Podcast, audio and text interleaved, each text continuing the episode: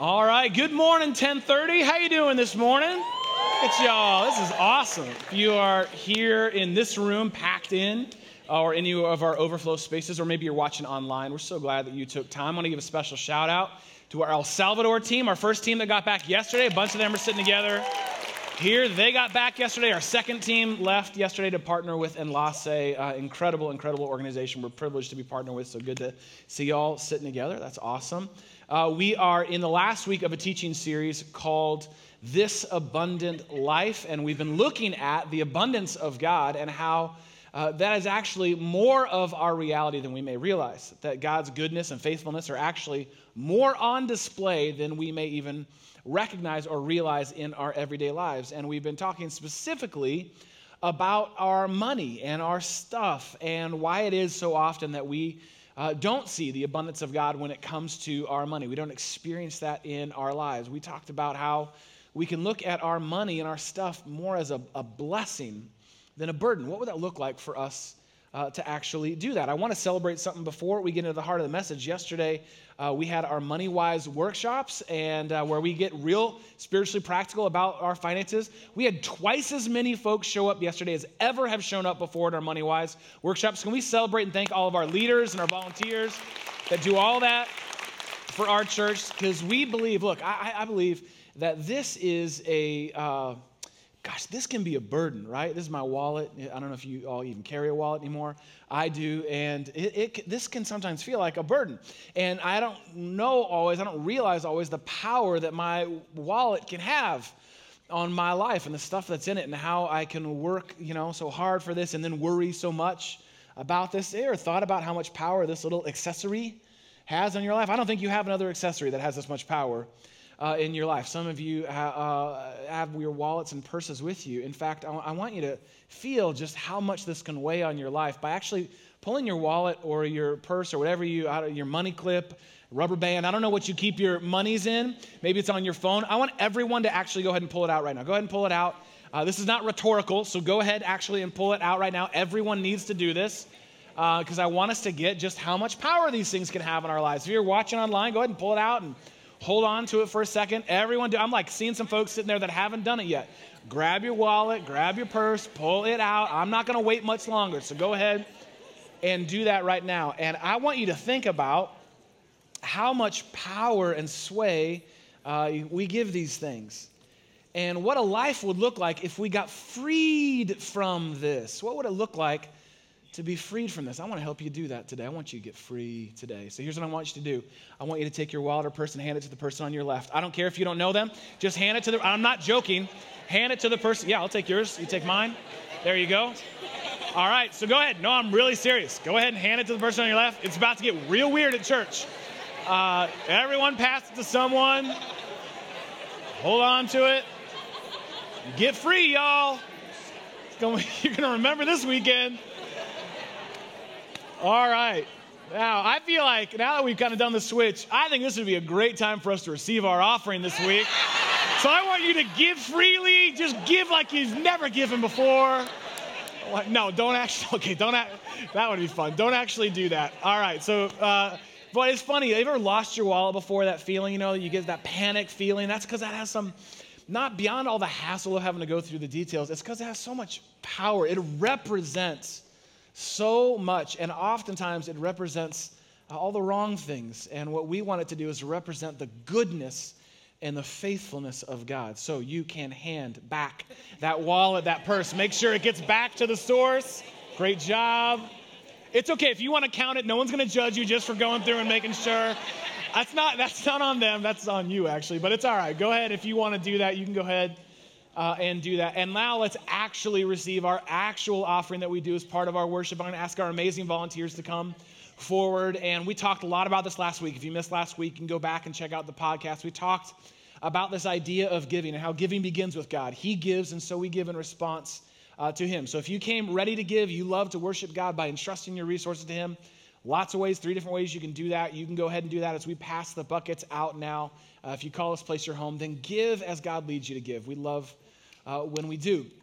Now, let's do a little multitasking. While we are receiving our offering and responding to God's goodness, here's what I'm going to ask you to do I'm going to ask you to raise your hands if you found yourself saying or feeling any of the things I'm about to mention, okay? So if at any point this last week, so just this last week, if you felt any of what I'm about to say at any point, all you have to do is raise your hand. That's it. No one's going to call on you. You just need to raise your hand. Does that make sense?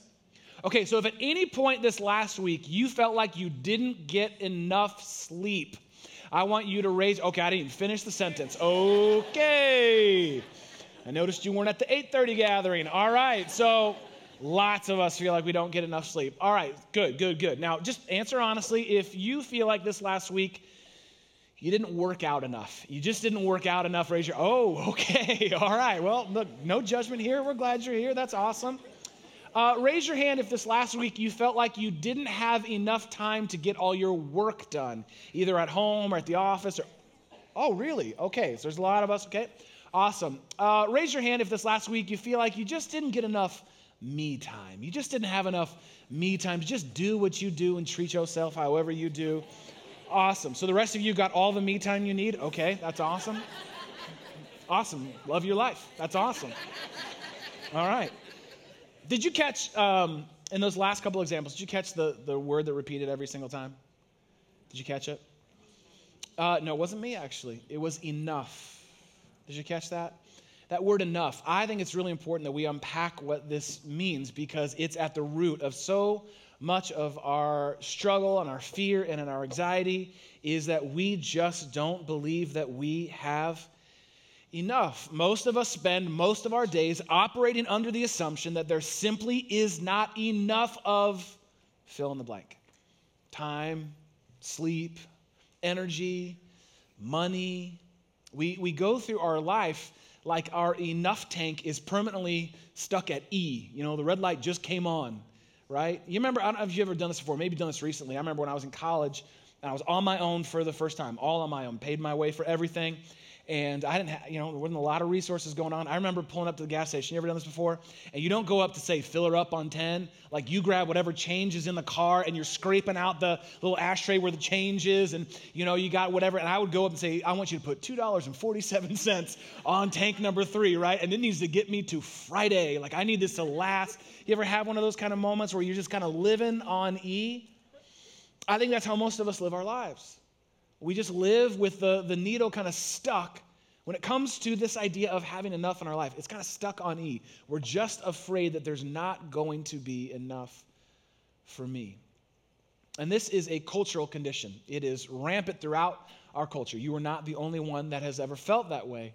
Uh, it's actually uh, it has a name and it's a belief system, and the name of that belief system is scarcity.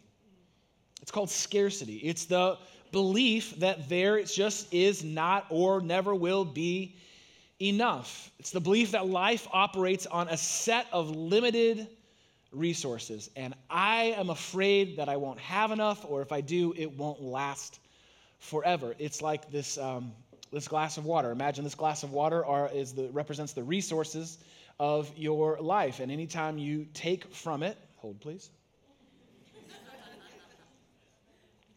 You look and realize, uh oh, I'm running a little low. I don't know if that's going to get filled up again. Whatever it is time, energy, money, whatever it is.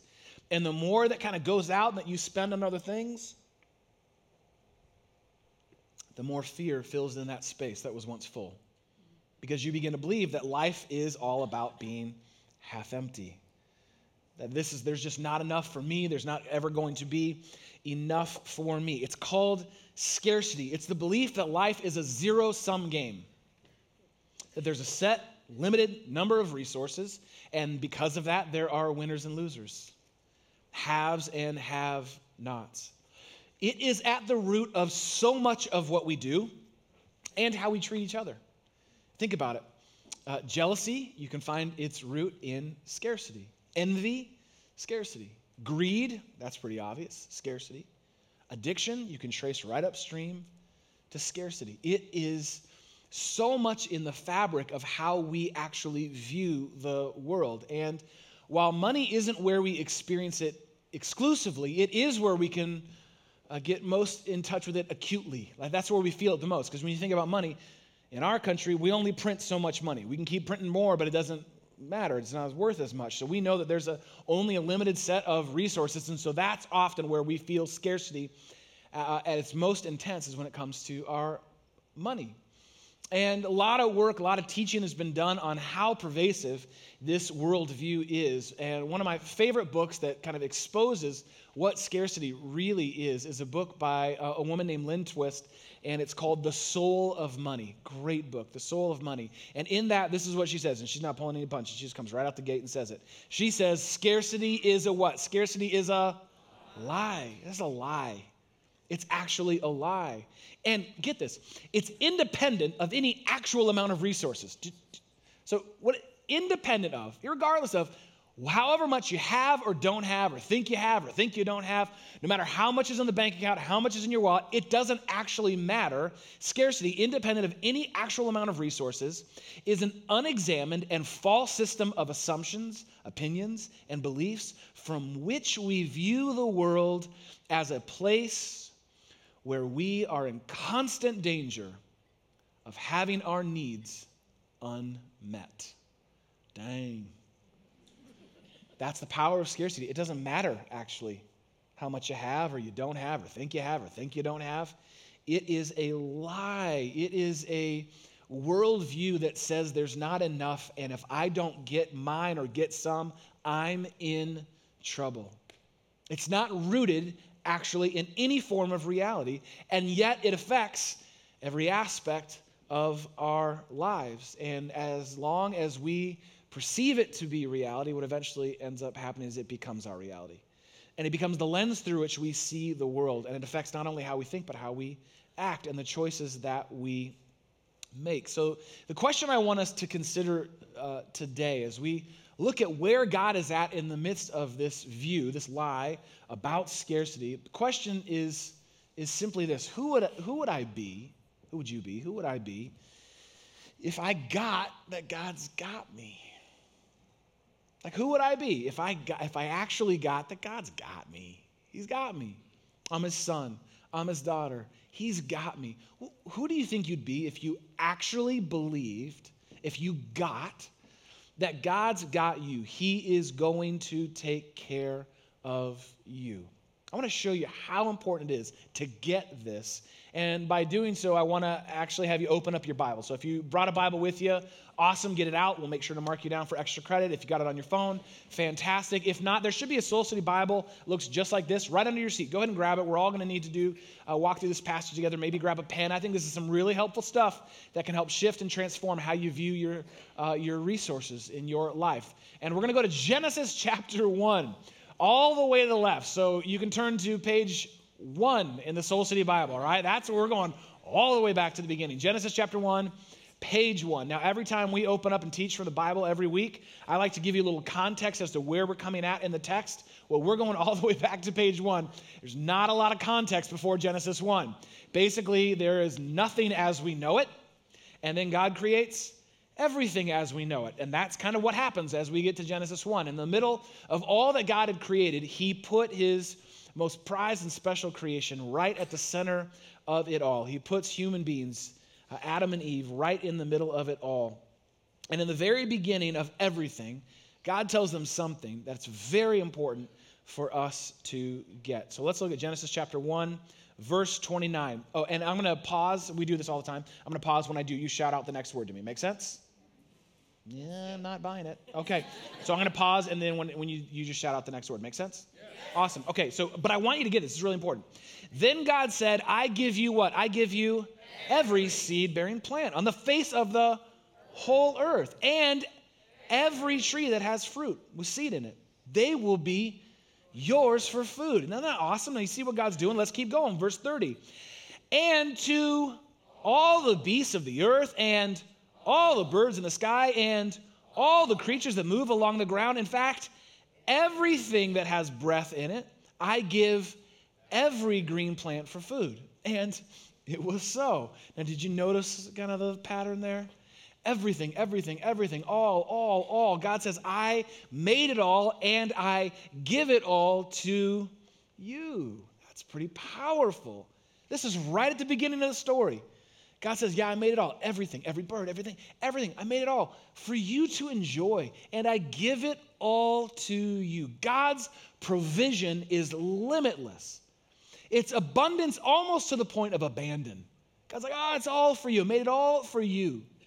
That's love. That's God. That's what God's love actually looks like. But in the limitlessness of his provision, he does provide one limitation. There is one limitation. If you know the story, you know where it goes next. I want you to look ahead to Genesis chapter 2, verse 16. So jump a chapter ahead of where we just were. Genesis 2, verse 16. God gives a limitation to his limitless provision. He says this And the Lord commanded the man, You are, here it is again, free to eat of any tree in the garden, but you must not eat from the tree of the knowledge of good and evil. For when you eat from it, you will certainly die. Now, this is a pretty important thing for them to pay attention to and something for us to pay attention to. God says you can have anything, all, everything, every, it's all yours. There is this one tree in the garden. It's the tree that represents the knowledge of, of good and evil. And if you take from it, then you will certainly die. You will not continue to live on this life as we know it. Now, I want you to think about that the knowledge of good and evil. What did Adam and Eve know up until this point? In fact, what did they only know up until this point? Good or evil? Good. They didn't know evil up to this point. That, their ex- entire experience was rooted in the goodness of God, the goodness of the garden, the goodness of human connection actually with each other. All they knew was good, but the story was about to take a turn, and this is where scarcity actually enters our story. Now move ahead to Genesis chapter 3, verse 1. It says this Now the serpent was more crafty than any of the wild animals the Lord had made. And he said to the woman, we don't know if it's metaphorical or literally, but it's the story that God's given us. He said to the woman, now I want, you to get this. Did God what? Did God Okay, no, no, no, no. Okay. You said it like you're in church. Okay. Say it like he would have said it. Okay? Okay? Did God really? See, you know, right? Did God really say you must not eat from any tree in the garden? Now, hold up. Wait a minute. Rewind the tape back. Is that what God said? That you can't eat from any tree in the garden? No, that's actually not at all what God said. God said you can eat from every tree in the garden except this one. I've put a limit limitation to this limitless provision. It's just this one tree. But what does the enemy say? Did God really say you can't eat from any tree in the garden? See, this is so often how the enemy gets us. It's not in these big, bold faced lies, it's in little twisted truths. Little twisted truths. It's where he gets us. You, you know, you'd be a lot happier if you had more money. You'd be a lot happier with just a little bit more money. You'd be a lot more attractive if you lost 15 pounds. Does God really care about that area of your life? Come on, God doesn't care about that area of your life. It's not big, bold lies oftentimes, it's little twisted truths. In fact, sin and, and separation from God's love don't often come in giant leaps, they come in small steps away from the truth, the reality of God's love. Now, Eve is on to him sort of. I think, first of all, she had to get over a snake talking, but then she listened to what he said and she's on to him, sort of. The woman said to the serpent, No, no, no, no. We actually may eat fruit from the trees in the garden. God, and she likes to walk through. God said we could eat from this tree and apple trees and orange trees and lemon trees. And she got, you know, God said every tree, everything in the world. He said we could eat from all of it, but you must not eat from the tree that's in the middle of the garden. You must not even touch it, or you will die. Now look what the enemy comes back with. The serpent comes back with verse four. Oh, you will certainly not die, the serpent said to the woman, for God knows that when you eat from it, your eyes will actually be opened, and you will be like God Himself, knowing good and evil. See what, what, what's happening here? In other words, what he's saying to her is God's holding out on you. He's holding out on you. Now, we can look back at the story and go, oh, Eve, I wouldn't have chosen that. You had such a good thing going. Right? Easy to do. But how many times, if you've been really honest in your life, when you've been at your lowest, life's been at its hardest, have you believed God's holding out on you. You see someone else advance at work, someone else, a friend of yours, gets engaged, and you don't even have a boyfriend right now. You see someone else start a family, and you've been trying for years to have a family, and what's the first thing? So easy to believe God's holding out on me. Apparently, God has favorites, and I'm not it. He's holding out on me. And that's what the enemy plays on here. Oh, no, no, no. Eve, he is holding out on you. If he really loved you, he would give you whatever you wanted. Is that what real love looks like? Just give whatever you want. No. There are times where love has limits. And in this case, everything is not enough for Adam and Eve. And so she believed him.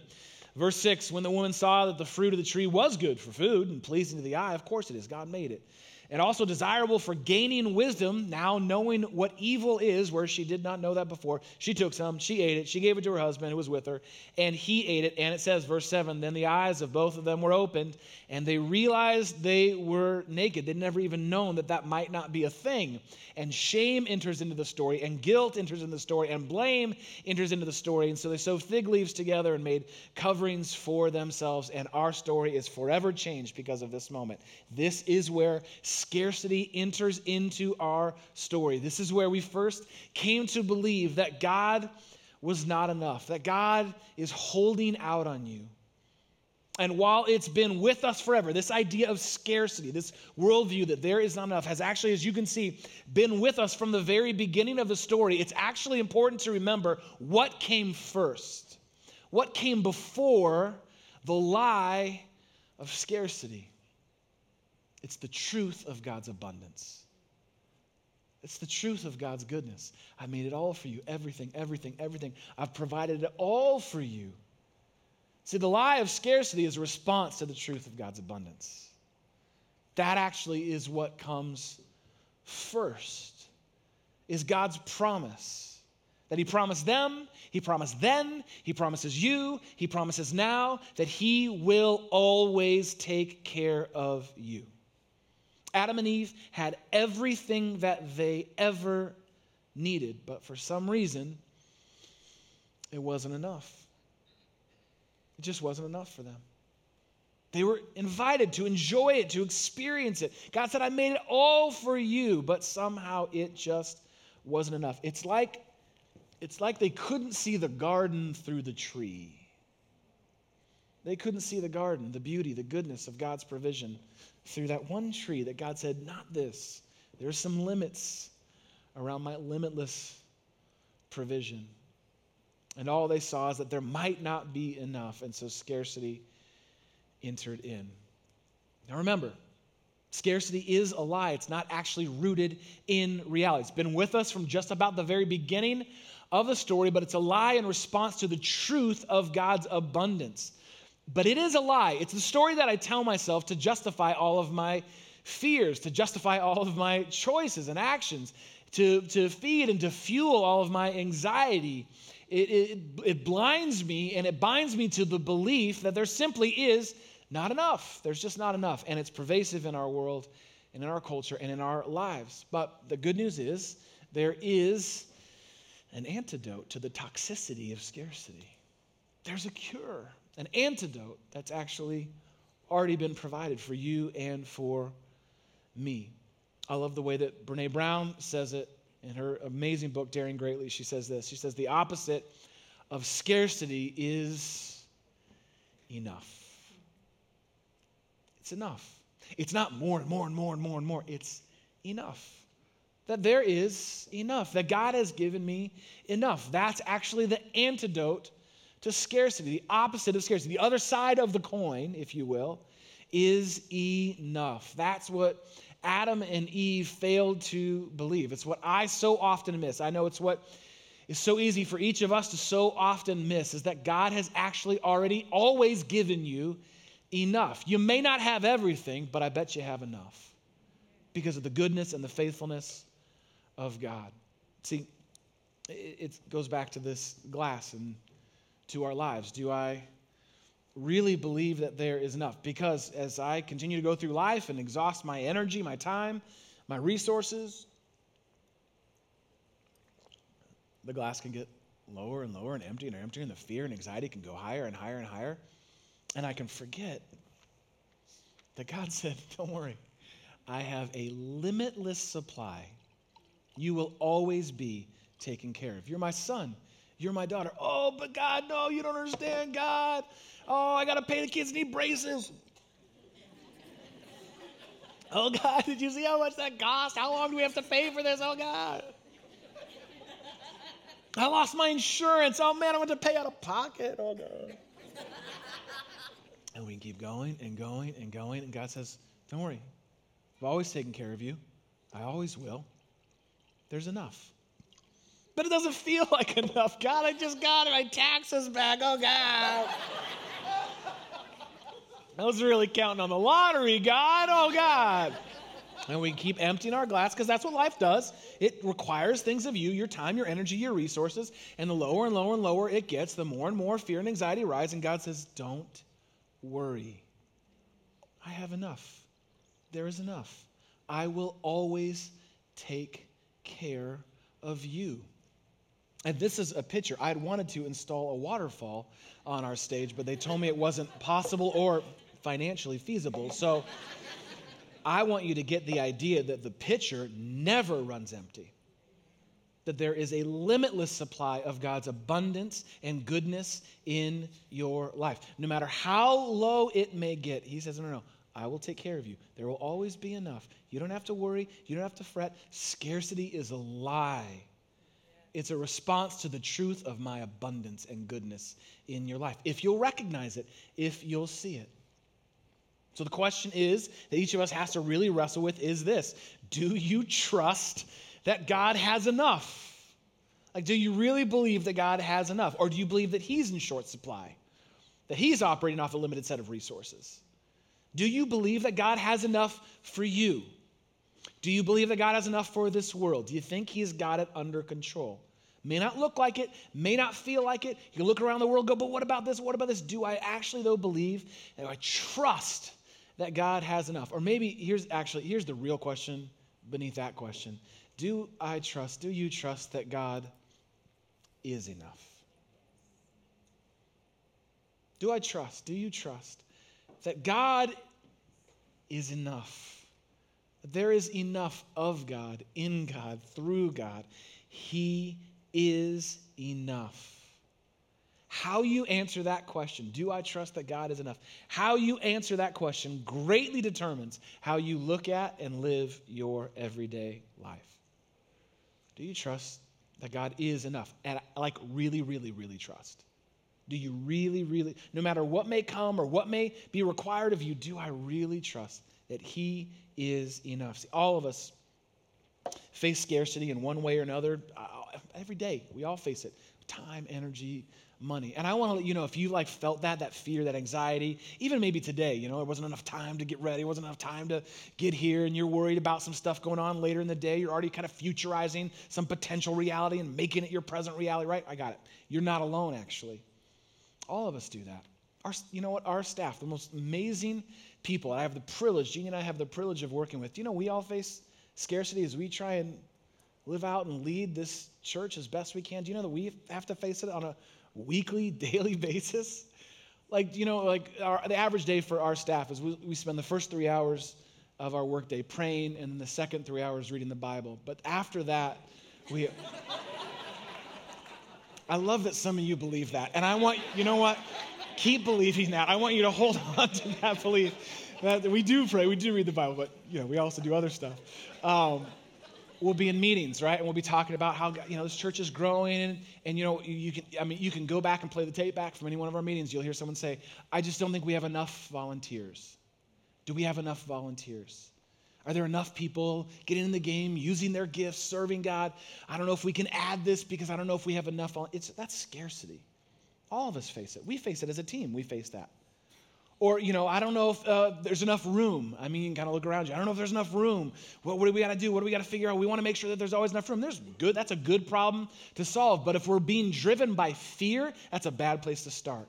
There's just not enough room. There's just not enough room. God's not, God can't do anything through our church because there's not enough room.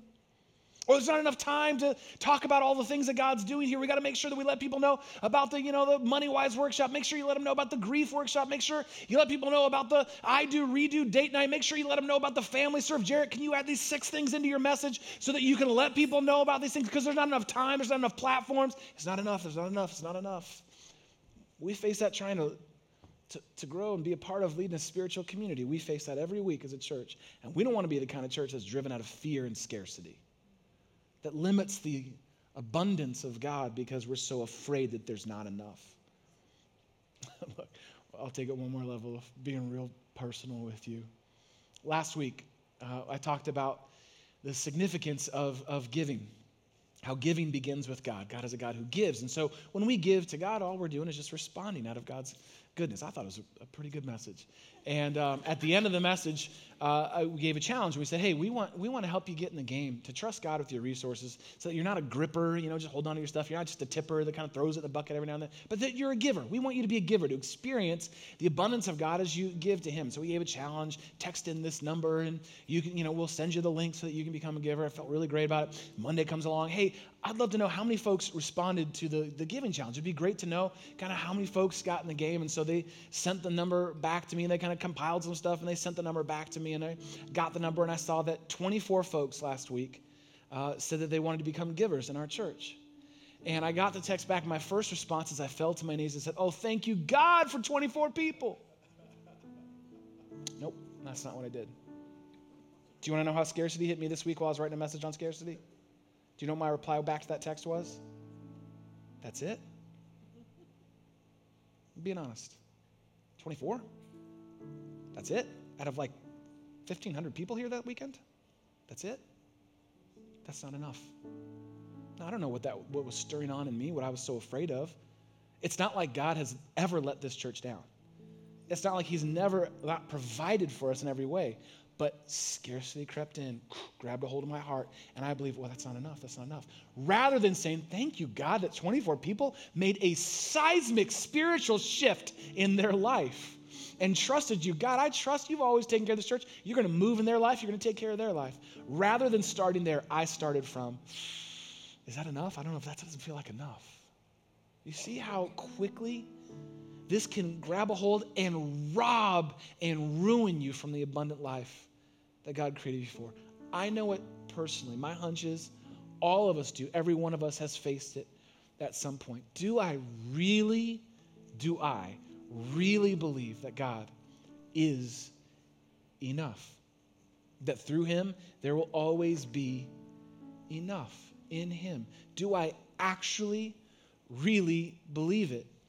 As I was preparing and getting ready for our time here together, I was brought, God led me to all of these promises through the Bible of his provision. How abundantly faithful God actually is. And as I'm kind of studying and preparing, I keep getting distracted by his promises of faithfulness. Lord, I need, I only have so much time. God, I have a limited number of time that I need to get this message written. And yet God keeps reminding me, no, no, no, no. Do you really believe this, Jarrett? I'm not talking about the words you write for other people. I'm talking about you. Do you really believe that I hold the cattle on a thousand hills? That there is no limit to what God owns and what God disperses to his children? Oh, God, I don't know. Do I really believe it? Do you really believe that God actually has prepared a banquet for me and that his banner over me is love, not shame, not guilt, not blame, abundant love? Do you believe that? Do you really believe that's how God actually operates. Do you really believe that if God cares about every bird that's flying around in the air right now, they've all gone down to Florida, but He knows about every single one of them. He knows them by name, He cares for every one of them. If God is going to dress every blade of grass in the field, how much more so will He care for you and every one of your everyday needs? Do you really actually believe that He will meet every one of your needs according to the glorious riches in His Son, Christ Jesus? Do you actually believe, do I actually believe that He is able to do immeasurably more than I could ever ask or even come up with or imagine on my own? Do you really believe that every good and perfect gift comes from the Father of heavenly lights who does not shift like shadows, but is faithful, consistent, always enough? If you get that, changes everything. Changes everything. How you view your life, how you view your time, how you view your stuff. If you do, it changes your worldview. And it tells scarcity that they can start packing. It's not welcome here. There's no place for that lie in the overwhelming, abundant truth of God's love, His goodness, His provision. Because if I believe that God is enough, then I know that God has enough. And if I know that God has enough, then I can trust that God has enough for me. He's not going to forget about or fail me. And if you ever wonder why we make a big deal about giving back to God and being generous, you know, kind of people, that why we talk about that, normalize that as a part of our everyday spiritual lives with God, it's because generosity puts scarcity in its place. It has a powerful effect over scarcity. Generosity is, is really nothing more than tangible trust. It's not just saying, Yeah, I trust you, I trust you. It's saying, No, I tangibly trust you, God. This is all generosity is. God pours into me out of his abundance, and I say, Thank you, God. I'm going to give this a little bit back to you. God says, Well, I'm going to continue to bless you. I told you I would. I've been faithful to you. God, thank you for your abundance, your goodness, your provision. I pour it back to you. Yep, I'm going to keep being faithful to you. Do you see how it, it becomes this beautiful cycle of trust and abundance, trust and provision in our lives? Scarcity is a lie. It's not rooted in reality. No matter how real it feels, it's actually not rooted in reality. Plain and simple. Do you want to know what scares scarcity? It's Halloween right now. We're getting all our costumes ready, and everyone's all wanting to be spooky and scary. If you're listening to this podcast like four months later, remember Halloween? Anyway, so it's Halloween right now. Everyone wants to be scared. You know what scares scarcity? Generosity scares scarcity. Woo! Scares the pants off of scarcity. When you say, Nope, I trust God this much, I'm going to trust He's going to take care of me. Always has, always will. It's, it's easy for me to trust and give back to him because he's been so abundantly faithful to me. Generosity scares scarcity. It's one of the most powerful things and most transformative things you can do in your life. And so, when it comes to homework, I want to give you the same homework I gave you last week. I, I want you to experience this for yourself. I want you to begin to become, if you haven't already done so, so many folks have in our church. This is such a generous church. You are unbelievably generous. We talked about that last week. But if you have yet to do so, I want you to get in the game of trusting and giving back to God as He's poured out into your life. And so there's a number that's going to pop up on the screen. And all you got to do is text in, and we're going to deduct $1,000 from your bank account as soon as you do. No, we would never do that. We're just going to send you a link, and that link can get you set up to begin to set aside, as we believe here, a percentage, a percentage, whatever it is, that's between you and God. And you may look at your resource and go, God, I don't know if I can do this much. I want to do this 10%, but God, I'm going to have to start at five. Awesome, start. Don't wait till you get more to give more. It doesn't work that way. Start today. Give. Start to pour back into what God has poured into your life. And so you can text one word, really important. Soul City, autocorrect's going to try and, the devil's going to try and get you through autocorrect. Just bind him in the name of Jesus. One word, Soul City. Anyone can do this. If you've been around here, and again, if you're a guest here, you're new around here, we have zero expectation you do this. I'm talking about folks who've received from God, who are growing with God, who call this place home, who can look at their life and say, I want to be a part of giving back to God because He's given so much to me. I'm talking to you. You can text in that one word Soul City to 31996. If you're watching online right now, you can do it right now too. Get your phone out. You can do it. Why? It's not so that I get a better text message this week telling me of a bigger number. I want to be real clear. It's not about that. It's so that you can experience the abundance of God, the goodness of God, the faithfulness of God. And to do that, here's what I want you to do I'm going to have you stand up and I'm going to ask us to pray. So, everyone, go ahead and stand up right now. And I'm going to ask us to pray in maybe a little bit of a different way. I just want you to be reminded, I want you to get how good and how abundantly good and how faithful God has been to you. So we take a posture of open handedness and we pray. It works both ways. I receive from God and then I offer it up to God. It's the beauty of that posture. So if you'd open your hands up to God, I'm going to ask you right now to start naming out loud the goodness of God in your life. Maybe you say, God, thank you for my family. God, thank you for my friends. God, thank you for this church. God, thank you for my job. I want you to literally out loud. You don't have to be shy about it. God wants to hear from your heart. You just start saying it right now where you're at. I want you to think through your life and the goodness and the abundance of God and just start saying it out loud to Him right now. I don't know if you've ever prayed before, you're scared about it. All you have to do is say, God, thank you for, and then fill in the blank. Go ahead and start doing it right now. God, thank you for my family. God, thank you for my wife. God, thank you for this church. Thank you for our kids. God, thank you for their school. God, thanks for our home. Thanks for this team. God, thank you for how faithful you've been to me. Thank you above, uh, beyond, God. You've been so faithful. Oh, God, we could spend the rest of our day. And thank you, God, that we will spend all of eternity in heaven declaring your faithfulness, your goodness, your faithfulness, your goodness to all people, to all generations. God, we get so lost in the lie of scarcity that we can't see the garden through the tree. And so, God, help us with our heart that wants everything to be grateful for enough. You've already always given us enough, God.